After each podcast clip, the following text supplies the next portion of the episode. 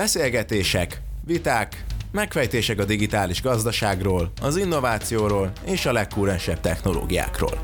Ez itt a Digital, az IVS podcast sorozata. Könnyed társalgás, fajsúlyos témák, jövedelmező gondolatok. Hallgassatok ránk! Az jutott eszembe, hogy a, az idei is játszottunk egy hasonló dolgot, ezt nem tudom, láttad egyébként Árpád, a, a, amivel indítottunk videót a konferencia legelején, uh-huh.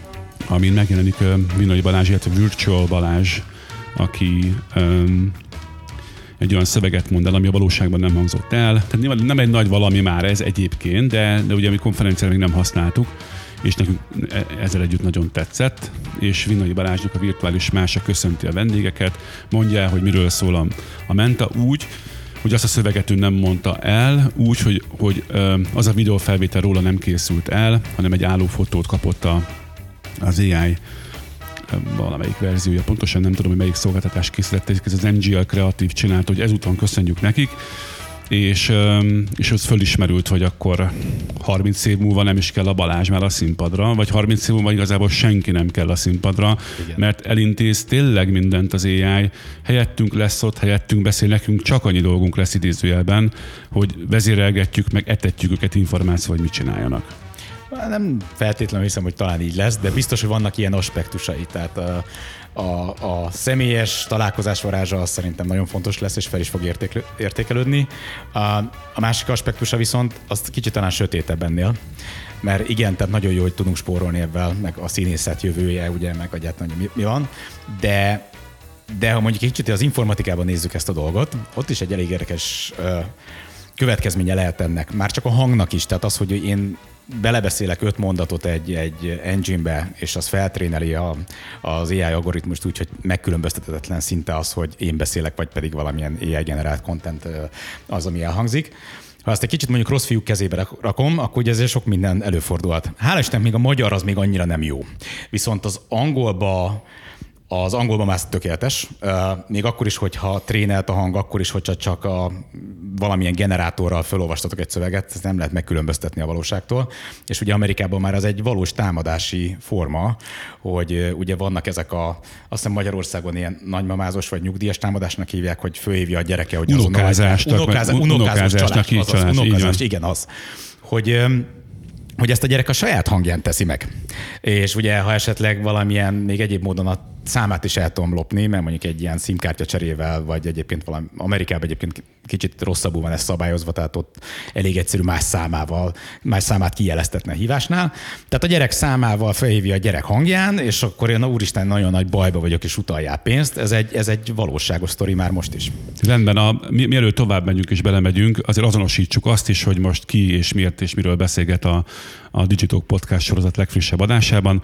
Nagy szeretettel köszöntöm Hódi Árpádot, a Microsoft Magyarország ügyfél sikerért és termék támogatásért felelős vezetője, majd ezt légy szíves mondd el, hogy ez pontosan micsoda. Én pedig Horváth Balázs vagyok a, a, az IVS tartalomért és rendezvényekért felelős vezetője, és leginkább most e műsor házigazdája. Úgyhogy szia Árpád! Szia Balázs, és a hallgatókat is üdvözlöm. Mi is örülünk, hogy itt vagy. Mm, ez az ügyfél sikerért és terméktámogatásért felelősség, ezt kicsit világítsd meg, hogy mit jelent, csak azért, hogy aki nem hallgat, találkozott még a te neveddel, ezt be tudja rakni, nagyon, hogy te most akkor egy honnan jövő, milyen típusú, milyen hátterű szakember Igen, vagy. Az én üzletágam az azért felelős, ugye angol nevén Customer Success, ami talán egy kicsit jobban leírja azt, ami történik. Ugye az én üzletágam azért felelős, hogy ha egy adott szolgáltatás, mondjuk legyen ez felelős szolgáltatás, a kedves ügyfél megvásárolta, akkor minél nagyobb sikerrel használja, ha így nagyon bele lehet csomagolni ilyen egyszerű mondatokba. Tehát azért vagyunk felelősek, hogy a bevezetés az, az problémamentes legyen, és a használat is problémamentes legyen, illetve hogyha az ügyfélnek feljönnek újabb igényei, akkor nyilvánvalóan arra tudunk reagálni gyorsan és hatékonyan szakemberekkel. És azért vagy itt egyébként, hogy beszélgessünk arról, hogy a Menta konferencián hogy érezted magad. Ó, nagyon jó volt, köszönöm szépen. Örülünk, hogy hogy érezted magad. Illetve volt egy előadásod is, amit én magam is meghallgattam. Egy kicsit ezt szeretném veled visszhangoztatni, hogy mit hoztál el a mentára, hogy aki nem volt ott, az most legyen nagyon szomorú, hogy nem volt ott, és akkor ebből mehetünk tovább, csaponghatunk. Nyilván elsősorban és valószínűleg az AI mentén, hiszen ez az a téma, ami most mindent és mindenkit meghatároz, de én arra is kíváncsi lennék, hogy azért te munkádat valószínűleg, vagy vajon nem csak az AI teszi ki, vagy hát gondolom, hogy nem csak erről van szó. Úgyhogy a első konkrét kérdésem, azt légy szíves mondd el, hogy, a, hogy milyen gondolatokat hoztál a mentára, mert az előbb pont említetted, hogy nem, nem mindig mindenhova ugyanazt viszed. És amit hoztál, azt miért, miért pont azt? Aha. Hát ugye alapvetően a, a Mentán a generatív AI, vagy ez az úgynevezett, tehát az a legújabb generációs AI algoritmusokról beszéltem, Ugye amikor az AI-ról beszélünk, nagyon sok mindenről tudunk beszélni. Tehát ez nem egy új dolog. Az egész artificial intelligence az az 50-es években kezdődött, mint egy tudományág körülbelül. Jó, akkor még így jóval egyszerűbb dolog volt, tehát mondjuk lehetett ilyen mondjuk egy generátornak a hőmérsékleti adatát, meg a rezgésszámát, meg a hangerét betáplálni normális működés során egy algoritmusba, és utána, utána későbbiekben a mérés eredményeket tolom bele, akkor meg tudtam mondani, hogy mikor kezdik el mondjuk elromlani, mert hogy mondjuk fölmegy a hangja, vagy hangosodik, vagy éppen melegszik, vagy stb., vagy éppen úgy vibrál, hogy nem kéne.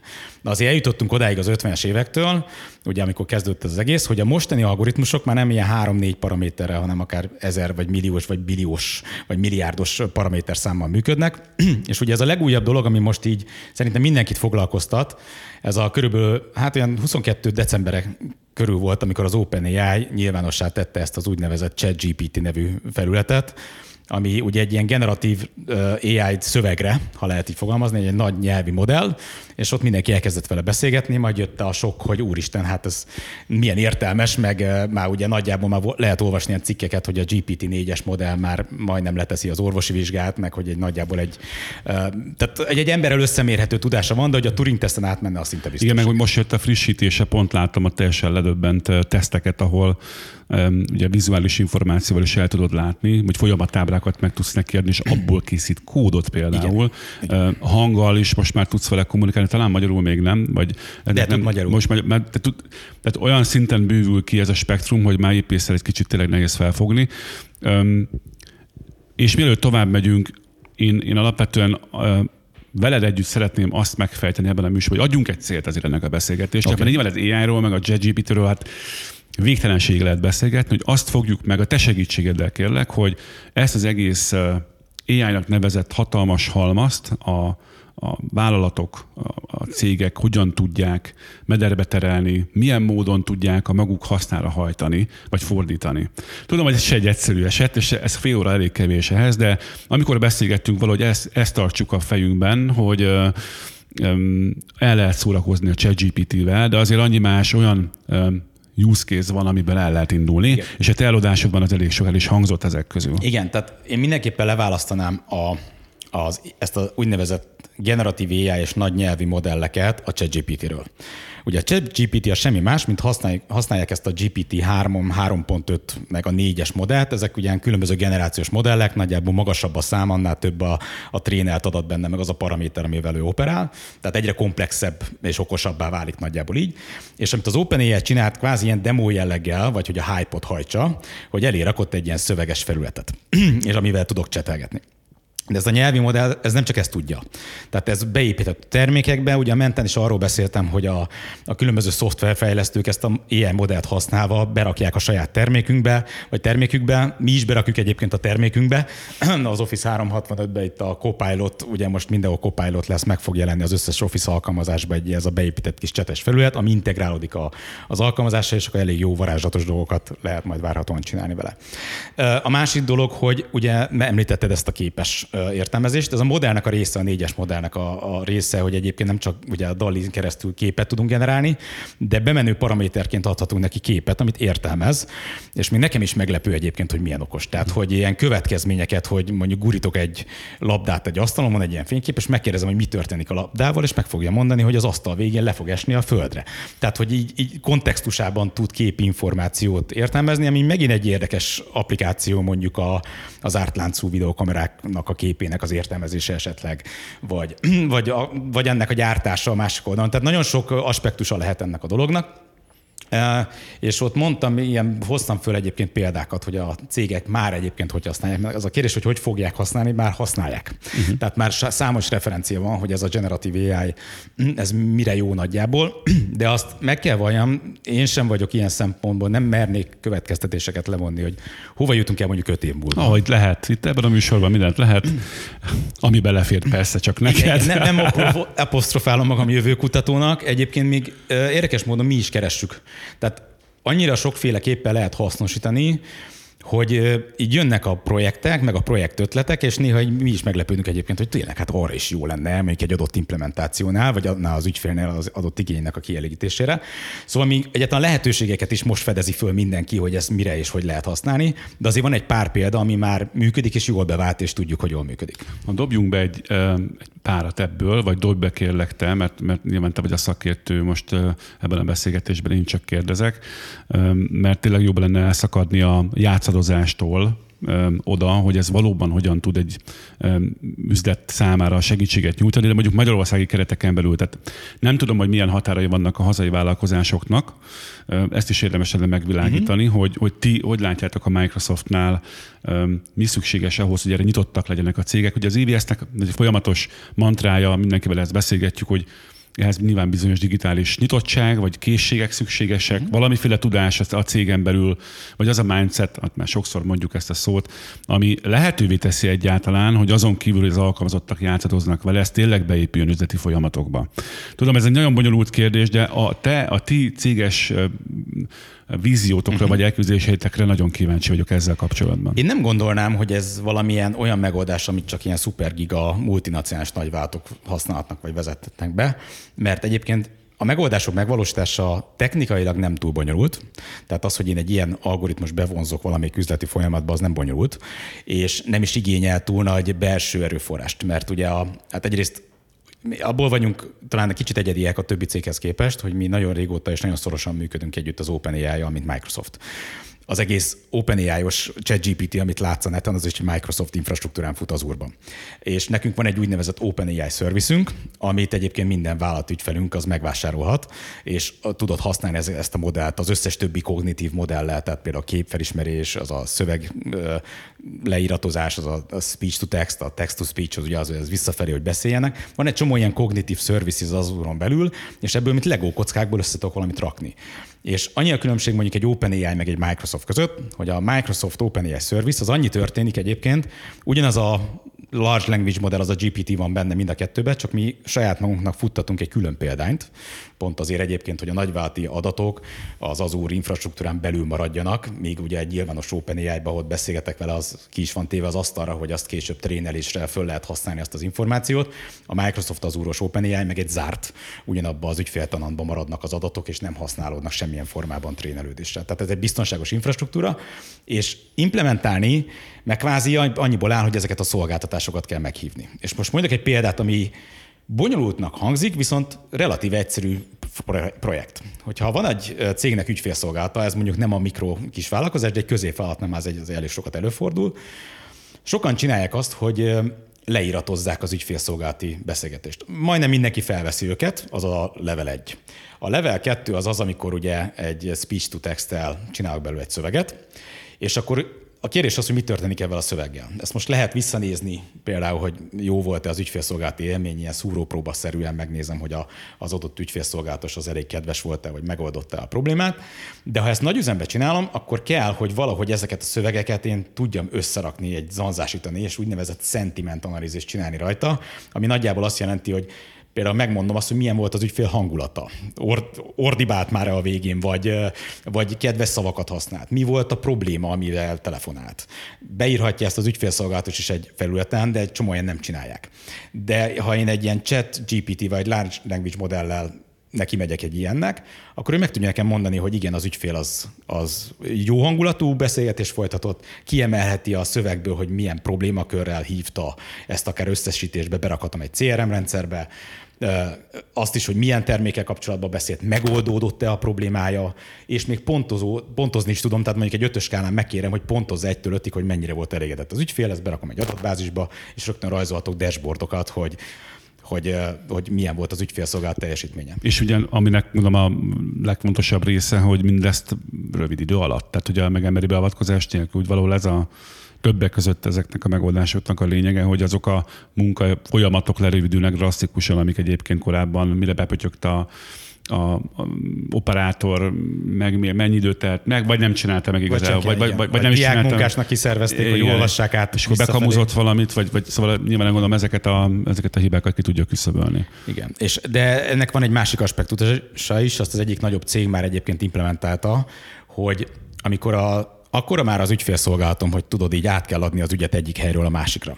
Akkor mindig probléma az összes ügyfélszolgálaton, szerintem te is tapasztaltad már, hogy kapcsolom a másik ügyintézőt, aki ebben foglalkozik, annak fogalma nincs arról, hogy te mire beszélgettél előtte. És akkor nekem újra el kell mondanom újra el kell nulláról. Mondanom. És egy ilyen úgynevezett ilyen GPT modellel én megcsináltam azt, hogy összefoglalom a következő ügyfélszolgálatosnak az elmúlt 10 percet, 5 mondatban, vagy 5 bullet pointban, és már amikor átadom, annak kikerül a képernyőre, hogy egyébként a kollégával erről volt szó, és te kontextusában át tudja venni a beszélgetést én várom azt az időt, vagy korszakot, megmondom őszintén, elég ritkán hívok fel ügyfélszolgálatokat, hogy amikor ez tényleg működik. Mert egyébként, ha most nem nevesítve, hogy nagy szolgáltat van, ezek már működnek elméletileg, de azért általában azt hallom vissza, hogy hát azért még nem annyira okos, meg nem, nem tökéletes, de akkor ebben várható egy ugrás. Fog, hát ugye ez még relatíve friss, tehát ez egy olyan fél éve van uh-huh. a piacon, tehát azért mire ez ugye elterjed és megjelenik, de egyébként egy ugrásszerű minőségi ugrást várok ettől én is. A beszélgetés elején így utaltam rá, hogy van-e egyébként bármi más az ai túl? Tehát, hogy most az, amivel te foglalkozol például, vagy amivel a Microsoft foglalkozik, azon kívül van-e időtök, vagy van-e, nyilván van, meg hogy nyilván vannak más területek, de kicsit világítsuk meg azt, hogy picit váljunk le az AI-ról, mert azért sokszor megkapjuk ezt kritikaként, a mentán talán nem volt ez érzékelhető, hogy, hogy egyszerűen túl sokat beszélünk róla, vagy már túl, túl van tárgyalva a mhm. téma.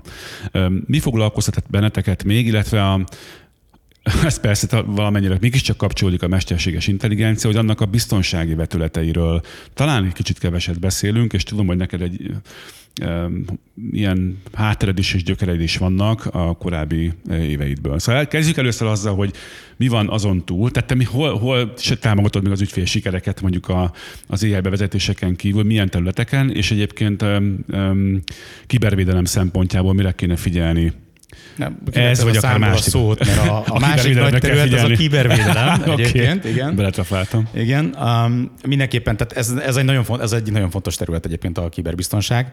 Uh, nagyon sokszor alul értékelt egyébként, vagy pedig a másik probléma, ami még néha veszélyesebb, amikor én hátradőlve elégedett vagyok avval, ami van, miközben nem tudom, hogy a lyukas. Tehát vagy éppen ki van nyitva már három ajtó, és kibejárkálnak. És nem lehet az, biztos így van, lehet, hogy nem így van, nem tudom, hogy azért nem hallunk erről annyit, mert aki megégeti magát, aki incidensbe fut bele, az nyilván azt nem hírezteni, vagy arról nem tudunk. Mert egy kicsit olyan, olyan érzésem van, hát akár IBS csapattagként, vagy akár egy általános userként, hogy nagyon-nagyon ritkán halljuk azt, hogy hm, most óriási adatszivárgás történt, nem tudom hány milliárd. Mennyiben adatszivárgás történt, hogy az, az, az hatályos szok... szabályozások értelmében jelentési tudni kell, van. De, de akkor vannak-e egyéb olyan területek, ahol um, Szóval nagyobb veszélyek vannak ahhoz képest, mint amennyit egyébként Ennél hallunk róluk. a helyzet. Tehát a, a kibervédelmi oldalon én azt látom, főleg egyébként az a KKV szegmensben még inkább így van, hogy a kedves megtámadott cégnek az informatikája nem is biztos, hogy realizálja, hogy meg vannak támadva. Tehát akkor realizálja nyilván, ha a zsarolóvírussal titkosították az összes számítógépüket, mert akkor az nyilvánvalóvá válik, de nem minden támadás irányul erre. Tehát nagyon sok olyan támadás van, ami, ami felderítés jelleggel történik, adatot szivárogtatnak ki, üzleti titkokat visznek el, és ha ezt ügyesen csinálja a támadó, akkor úgy megy be és jön ki, hogy észre se veszik, hogy ott volt. És persze nyilván néha van nyoma, néha, néha ügyesek is eltüntetik, de az ilyen, a biztonsági naplóknak az egy nagyon rossz tulajdonsága van, hogy kipörögnek. Tehát van egy adott tárhely, ami allokálva van mondjuk a bejelentkezések meg az események őrzésére, és még egy Windows szerver esetében, ha ez így sok userrel meg felhasználva történik, akkor ez kibír pörögni akár egy nap alatt is. Tehát ha valaki nem állítja át ezt elég nagyra, ha ezeket nem rakja el, nem menti, nem elemzi ezeket a logokat, és az a reaktív elemzésen is már túlmentünk, mert annyi security napló keletkezik, vagy biztonsági napló keletkezik egy közepes rendszernél is, hogy azt, hogy én utólag így nézegessem, az már ugye nem fizibilis, tehát nem, nem lehet ezt csinálni, hanem ilyenkor ugye mindenképpen valamilyen aktív monitoring és analízis kell hozzá. Ugye itt jönnek be ezek az úgynevezett SIEM rendszerek, amik folyamatosan gyűjtik a logokat, és adott szabályrendszer szerint értelmezik és elemzik, és ha valami szokatlan van, akkor riasztanak. De ilyet meg nagyon sokan nem használnak, főleg a mhm. kis-közepes vállalatnál.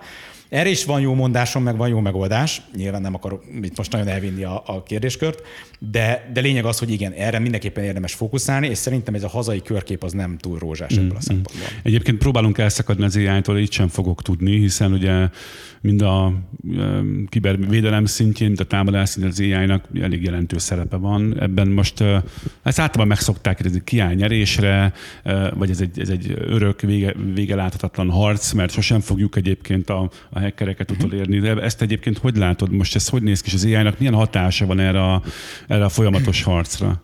A melyik oldalt szeretnéd hallani először? A támadóit, vagy a védekezőit? Ezt a... most én rád bízom alapvetően, de kezdjük inkább a... a van, egy, van egy nagyon nem fair játék, tehát nem, nem, nem fair ez a dolog a, a, a kibervédelemben, mert a támadónak főleg ha egy magyar piaci szereplőről beszélünk, akkor a támadónak mindig sokkal több és nagyobb arzenája van, sokkal több erőforrása van általában, főleg ezek egy nagyobb játékos a támadói piacon, vagy a, a, igen, a támadói körben neki sokkal több energiája, erőforrása és tudása is van ahhoz, hogy megtámadjon valakit, meg sikeresen behatoljon, mint a védelemnek. Uh-huh. És itt jön elő egyébként az a szempont, hogy én, mint kicsi magyar cég, hát nem fogok tudni öt security analistot még a piacon is fellelni egyébként, de nem, hogy alkalmazni, ugye a bérigényük sem alacsony egyébként tipikusan egy jó security analystnak, hanem valahogy ezt ki kell szerveznem. És akkor itt jönnek elő az, hogy most választhatok abból, hogy veszek egy olyan terméket, például mondjuk a Microsofttól mondjuk egy Sentinelt, vagy egy olyan azuros infrastruktúrát, ahol ez kvázi már nagyjából benne van, vagy a hibrid infrastruktúrámra valakivel leszerződök egy Security Operation Centerre, és akkor oda beküldöm az adataimat, és kiátszorszottam a problémát. Ugye ilyen cégek is léteznek már a magyar piacon is, de valahogy ezt meg kell oldani, mert ha ez nincs, tehát az, az a percepció, hogy én kicsi magyar cég vagyok, és nem vagyok a céltáblán, ez nem igaz. Uh-huh. Mert ezek a támadók, pont így az AI már korábban is az automatizmusok megjelenésével, ezek úgy szkennelik a netet, és uh-huh. így mennek. Uh-huh. Valahonnan kiesnek, feltörnek egy rendszert, a világ másik felén, és lehet, hogy az IT rendszergazda pont be volt oda regisztrálva valami userével, és még lehet, hogy azt a jelszót is használja még három másik szolgáltatásban, és onnan elindulva visszafejtve el fognak jutni a cégig automaták. Nem is emberek, automaták. És amikor sikeresen betört egy automata egy rendszerbe, a humán interakció csak akkor történik meg, ha már az automata scriptek, meg akár AI vezérelt döntéshozás alapján bekerültem a rendszerbe, már behelyeztem a kis rossz indulatú kódomat egyébként a cégen belül valamelyik szervere, és akkor pingeti a dashboardját a rossz indulatú, vagy a, a támadónak, hogy figyelj, itt behatolás történt, már telepítettem az első három lépést, légy szíves, gyere ide és nézzél rá mm. esetleg, hogy mm. akkor tudsz-e valami értelmeset csinálni. Tehát akkor én ebből azt veszem ki, hogy nem tudom, nincs megoldás erre, vagy hogy um, oké, okay, meg lehet venni szolgáltatásokat, meg, meg külön meg szakembereket föl lehet uh, bérelni, de um, van esélyünk védekezésre egyébként uh, sikeresen? Um, nyilván százszerzékosan gondolom igen, nem. Száz, azt nem mondanám. Azt valószínűleg nem nincs, mondhatjuk nincs, ki. Igen, Aha. igazából itt jön be ez a zero trust megközelítés, ami sok embernek skifinek tűnik, de valójában ez az egyetlen járható út. Uh-huh. Ugye a Zero Trust, Zero Trust azt mondja ki, hogy a, most nagyon leegyszerűsítem, a, ugye nem a nem bízunk senkiben, mert ugye uh-huh. elvileg e, ebben szokták, de én ezt nem így, nem így fogalmaznám meg, hanem inkább azt mondanám róla, hogy a, a Zero Trust arról szól, hogy ilyen bizalmi köröket csinálunk a szervezeten belül, a legjobbak, hogy ezek mindig, minden kisebbek. Tehát ha van egy IT rendszerem, mondjuk van egy HR rendszerem, akkor a HR rendszer a bizalmi kör és van a felhasználó, annak is a felhasználónak a gépe, meg a köztelévő csatornák különböző bizalmi körök, és mindenhol kontrollpontok vannak. És ha egy kollégának nem szabad hozzáférni a HRS rendszerhez, akkor nem jut el odáig. Tehát akkor már a belső hálózaton nem, nem, nem tudja behívni a login oldalt sem egy igazi jó zero trustos környezetben, és nyilvánvalóan felmerül a kérdés, hogy oké, okay, tehát lehet ilyet csinálni egy KKV-nek, mikor lesz erre energiája. És itt egy nagyon érdekes aspektussal hívnám fel a figyelmet, hogy ha, ha valaki felhős környezetben van, tehát tegyük fel, van egy azúros szerveres infrastruktúrája, meg mondjuk egy Microsoft 365-ös Modern Work infrastruktúrája, az összes támadást, amit eddig láttam, az mindig úgy nézett ki, hogy legyalulodott a földi infrastruktúra, tehát a gépekre ráment a ransomware, mert ott ugye azok Windows tartományban voltak, de hát a felhős infrastruktúra szinte mindig túléli. Uh-huh. Mert az úgy körbe van bástyázva, úgy nincsenek azok a tradicionális ilyen laterális támadási lehetőségek, amivel megyek egy földinfrán, hogy ez mindig érintetlen marad. Tehát általában az szokott történni, hogy akkor miután már minden meghalt a földön, akkor a Teams-et használják, hogy még kommunikáljanak, mert az még működik. Azon még tudnak csetelni. Uh-huh. Tehát maga az, hogy felhőbe költözik egy cég, az már drasztikusan tudja növelni ezt, ezt a fajta biztonságosságot. Lassan lejár az időnk, úgyhogy de már egyébként párszor említetted is, és kitértél rá, kicsit a Copilotról beszélj kérlek, hogy ez mit fog nekünk hozni. Mondjuk egy átlag magyar user mikor fér már hozzá, vagy lehet, hogy már egyébként hozzá is fér, csak én nem, vagy nem vettem észre, mentem miatt, mert annyi, annyi dolgom volt. Üm, és hogy üm, milyen jövőt jósoltok neki, meg hogy ti hogy kategorizáljátok, hogy, üm, hogy értékelitek, vagy mm. hogyan meséltek el, hogy ez pontosan micsoda. Persze maga az elnevezés is már elég beszédes. Igen, tehát maga a Copilot az most, e, ugye ez egy brand név. E, a gyakorlatban megjelenik a, a Microsoft 365-ös, tehát a Client Office programokban, megjelenik a CRM-ünkben, megjelenik a security termékünkben, tehát már security analyst is lesz ilyen típusú copilot, aki összefoglalja így a támadásokra visszautalva, hogy vannak különböző jelek, hogy mi történt, és ő egy belső tudásbázisból így a, az IT szakembernek összerakja, hogy figyelj, mivel az a három függetlenek tűnő dolog volt, az alapján én fölrajzolom neked a támadási gráfot, és egyébként ez nagyon jellemző erre, meg erre a mitre támadási formára. De visszatérve az Office-ra, mindenhol lesz Copilot. Tehát akár terméket megnyit, ott lesz egy Copilot, ez a, ez a cél. És egyébként nincs messze, tehát a Copilotot itt most a második negyedévben, nekünk második negyedév, tehát ez a karácsony előtti szezonban egyébként már, már a piacra lesz dobva. Egyelőre még angol nyelven fog működni, uh-huh. de később várható egyébként nem sokára később a, a magyar verzió is belőle.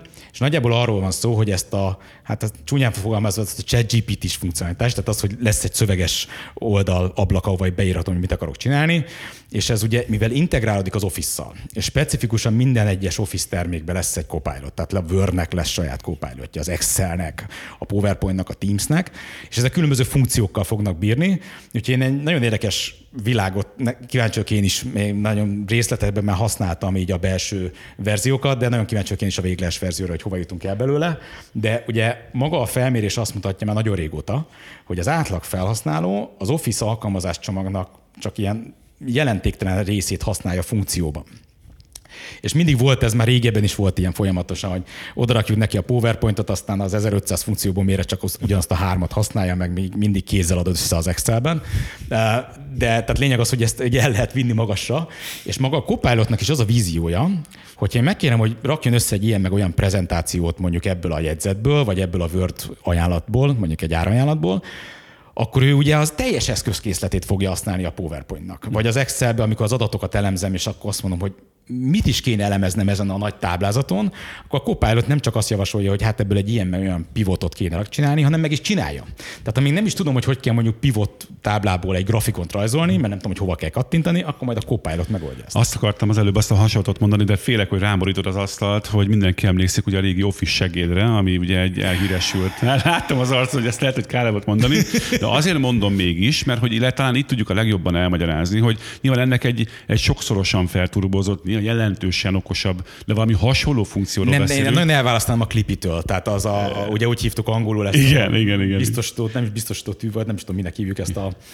Gémkapocs. Gémkapocs. Gémkapocs. Mert, mert azt mindenki ismeri. Na, válasszuk el, és akkor ebből még jobban szerintem meg fogják igen, érteni igen, tehát ez nem egy olyan tolakodó dolog lesz, ami így folyamatosan majd így, hello, segíthetek valamit? Hello, segíthetek valamit? Hanem szépen megbújik, ugye, hogy panel lesz, ahol én szövegesen kérhetek tőle valamit, ha akarok, de ha nem kérem, akkor az nincs ott. Tehát ez nem egy tolakodó dolog lesz, és automatikusan egyébként nem lesz a termék része. Tehát uh-huh. uh, ugye ezt a kereskedelmi forgalomba lévő office megvásárolható kiegészítő funkció. Ha. Tehát ha valaki azt várja, hogy minden office a, tudom, az év végével így, így copilot akkor el kell, hogy szomorítson ah, hallgatókat. Értem, ez egy értem. Külön. Jó, hát akkor örülök, hogy ezt is tisztáztuk. Meg és még... miért van? Nyilván azért Igen. van, mert ennek óriási számítási kapacitása van a másik oldalon. Mert ugye ez az AI nem csak a trénelésed, a futtatása is egy elég költséges dolog. Na egyébként eh, ezzel most földobtad azt a labdát, amit majd szerintem legközelebb folytatunk, mert a mentelnek is valahol az volt a végkicsengése több előadásban, hogy hogy ez nagyon jó, hogy ennyi új funkció és nagy nyelvi modellen alapuló folyamat indul el, és egyre erősödik és fejlődik, de hogy ez mennyire fenntartható, ez a fajta fejlődés, meg az az energiaigény, meg energiafogyasztás, ami ezt mind-mind-mind egyébként megkövetel magának. És ugye látszik, hogy nem csak nálatok, hanem valószínűleg más cégeknél is ez egyre inkább be fog kerülni, a szerves része lesz az életünknek, és a termékeknek, és a szolgáltatásoknak, és ez hova fog kifutni. Egyébként, ha erre akarsz reagálni, nagyon szívesen, mert kíváncsi vagyok a véleményedre, és akkor majd valamilyen módon ezt, ezt még kifejtjük, vagy kibontjuk. Jó. Uh, igen, tehát energiaigényben van nyilván, a, de nem annyira a futtatás a drága. A drága az a trénerés. Uh-huh. Tehát az óriási számítás kapacitás, amikor egy ilyen GPT modellt előállítanak. Az, az rettentő. Tehát az, ahhoz szuperkomputerek kellenek, meg ilyen A100-as Nvidia processzorok így a ezresével. Um, ahhoz, hogy futtassunk ilyen modelleket, az már ugye összehasonlításképpen sokkal kevesebb. Hmm. Itt a probléma igazából a skálázással van, tehát most ha belegondolunk csak az OpenAI-nak a nyilvános szolgáltatására a GPT-re, hogy hányan használják. Hány párhuzamos session van, amikor generálni kell ezeket a tokeneket, tehát ott maga csak a méret miatt van, de ha lebontom, hogy egy felhasználó egy kérése mennyi energia, akkor nyilván az kevés, csak most egy óriási hype van körülötte, mi Microsoftként egyébként ezt próbáljuk úgy kompenzálni, hogy a karbonsemlegesség az a Microsoftnak is egy kiemelt célja egyébként, hogy, hogy elérjük. Ugye az adatközpontjainkat már úgy csináljuk, hogy vízhűtés, próbálunk megújuló energiákat használni föl, tehát ebbe az irányba haladunk, hogy ezt tudjuk kompenzálni, és hála Istennek ebben egy nagyon előny előnyben vagyunk, mert hát nyilván odaépítjük, úgy alakítjuk ki az adatközpontjaikat, hogy mi szeretnénk, és ez a környezet tudatosság ez ott is megjelenik. Rendben van, köszönöm szépen. A végére hagyok két-három ajánlót, ami egyrészt bennünket érint. Elkészült egyébként a Menta beszámoló cikke, azt majd neked is ajánlom, ha szeretnéd felfrissíteni az emlékeidet, és a hallgatóknak szintén. Köszönjük, hogy egyébként ott voltál, és remélem jöttök legközelebb is. Illetve nem tudom, arról tudsz-e, hogy hogy van egy közös, vagy lesz egy közös egyébként AI fókuszú uh-huh. félig munkacsoport, meg félig egy kicsit annál tágabb körű esemény egyébként a Microsoft és az IVS szervezésében, arról pedig keresétek az információt az IVS oldalain, meg social csatornáin. Hogy Hódi Árpádnak még egyszer nagyon szépen köszönöm a Microsoft-tól, aki ügyfél sikerért és terméktámogatásért felelős vezető, hogy itt voltál és beszélgettél velünk. Hallgass bennünket továbbra is, és, és találkozzunk majd, majd legközelebb, remélhetőleg minél előbb. Szia! Hello! Ez volt a Digitalk, az IVS podcast sorozatának legfrissebb kiadása. Ha mindent tudni akarsz a digitális gazdaságról, az innovációról és a legújabb technológiákról, akkor kövesd a műsort az IVS platformjain. A műsorral kapcsolatos észrevételeket, ötleteket a digitalk.ivs.hu e-mail címen várjuk. Hamarosan újra találkozunk.